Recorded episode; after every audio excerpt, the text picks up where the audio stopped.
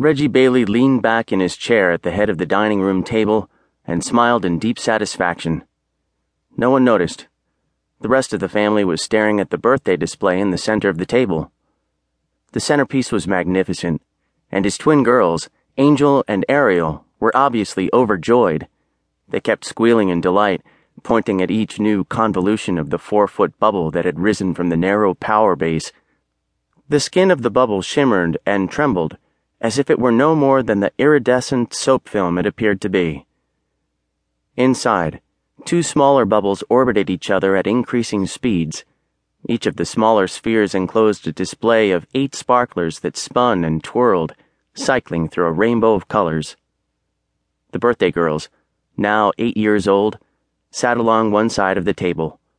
Their 12 year old brother Al sat across from them, trying not to show that he was as delighted as the girls.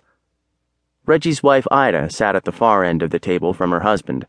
The expression on her face, halfway between a smile and a smirk, resulted from more than the joy of her daughters or the magnificent birthday surprise that Reggie had come up with. She had just, that afternoon, learned something that none of the others knew yet. Not even Reggie.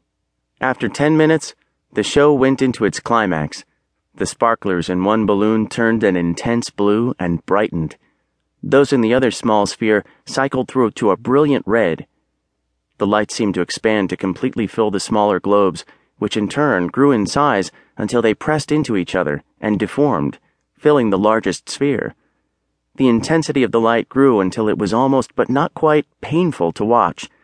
Then the bubbles all burst simultaneously, spreading a shower of very tiny confetti, red and blue, over the table and the people sitting around it the confetti would evaporate in less than an hour, leaving nothing to clean up.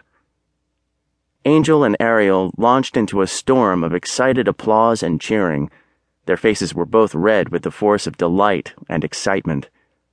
Then they were talking, both at once, sometimes in unison, but more often at cross purposes.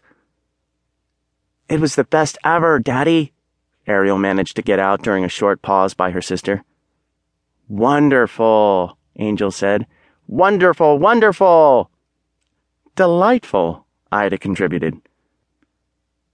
Her voice remained low, but the word did penetrate the renewed cacophony of the twins. I didn't know anybody could do anything like that, Al said. He had taken his time deciding what to say. He didn't want to sound too impressed for something given to his sisters.